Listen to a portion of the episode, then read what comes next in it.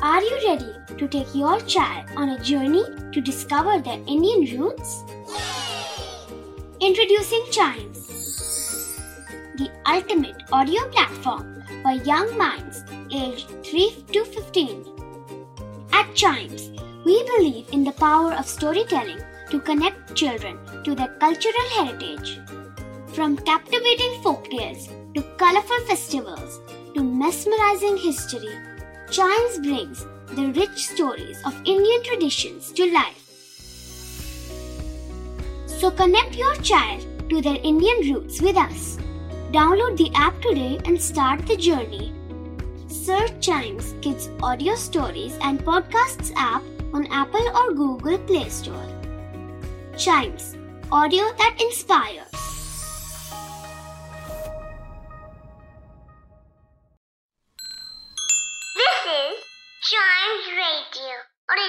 Podcast.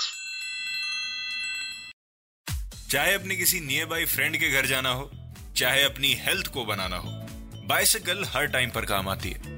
और जब कोई इतनी स्पेशल चीज़ हमारे इतने काम आती है तो क्यों ना उसके बारे में थोड़ा सा जान लिया जाए? और इन्वेंटोपीडिया की इस एपिसोड में हम बात करेंगे बाइसिकल की। कहाँ से आया बाइसिकल किसने बनाया बाइसिकल और शुरुआत करते हैं फादर ऑफ़ बाइसिकल से, जिनका नाम था कार्ल वॉन ड्रायस इन्होंने सबसे पहली बाइसिकल इन्वेंट की थी 1818 में। और वो डैंडी हॉर्स या रनिंग मशीन के नाम से भी जानी जाती थी। लेकिन वो आज वाली बाइसिकल से बिल्कुल भी नहीं मिलती थी। उसमें राइडर्स को बार बार अपने साइकिल को खुद ही अपने पैरों से पुश करना पड़ता था। प्रोपेलिंग के लिए ना ही उसमें ब्रेक्स थे, ना ही उसमें कोई स्टीयरिंग मैकेनिज्म था और ना ही उसमें पेडल्स थे। सोचिए, सबसे पहली साइकिल ऐसी थी।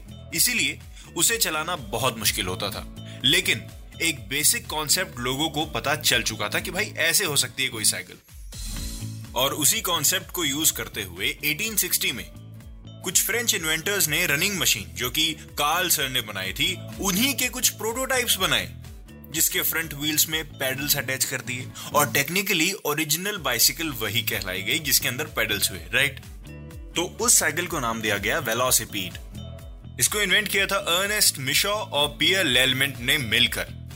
और इस इन्वेंशन में क्रैंक और पेडल्स तो थे, पर ब्रेक्स अभी भी नहीं थे। इसी वजह से इसे बोन शेकर भी नाम दिया गया था। इसकी रफ राइड की वजह से। और स्टेबिलिटी फैक्टर को फुलफिल करने के लिए इन्वेंटर्स यूजीन मेयर और जेम्स स्टार्ले ने बाद में साइकिल के अपने मॉडल्स इंट्रोड्यूस कराए।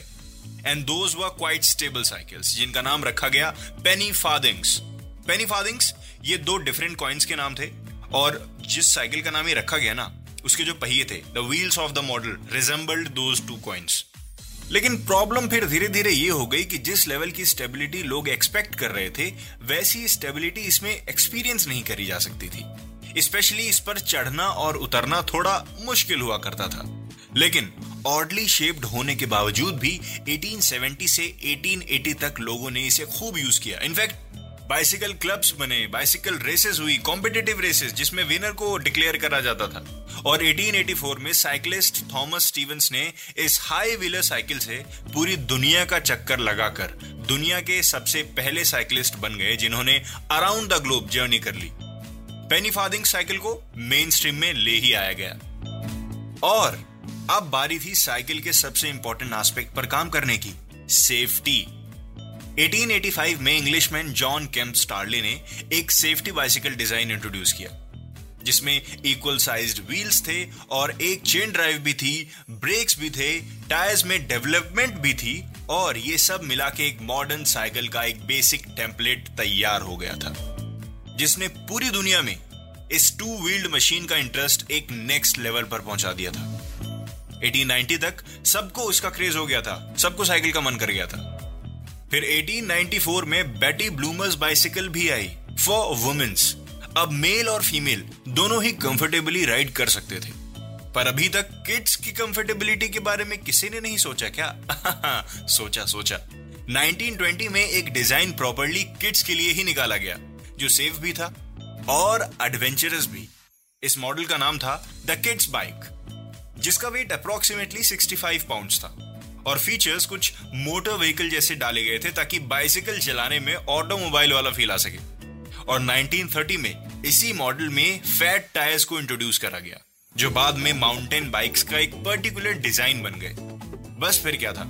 अब बस एक चीज़ बची थी मॉडर्न साइकिल्स की इस जर्नी में, और वो पूरी हो गई 2000 में। इलेक्ट्रिक बाइक की इन्वेंशन के साथ। इसमें इंटरनल हब गियर्स भी लगाए गए। जिनको हम आज कहते हैं गियर वाली साइकिल चाहिए, वही।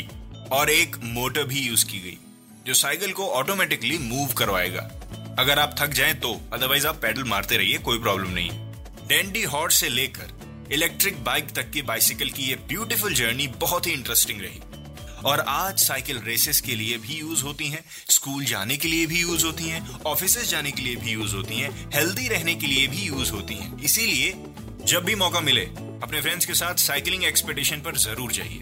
मिलते हैं इन्वेंटोपीडिया के अगले एपिसोड में एक नई इन्वेंशन के साथ।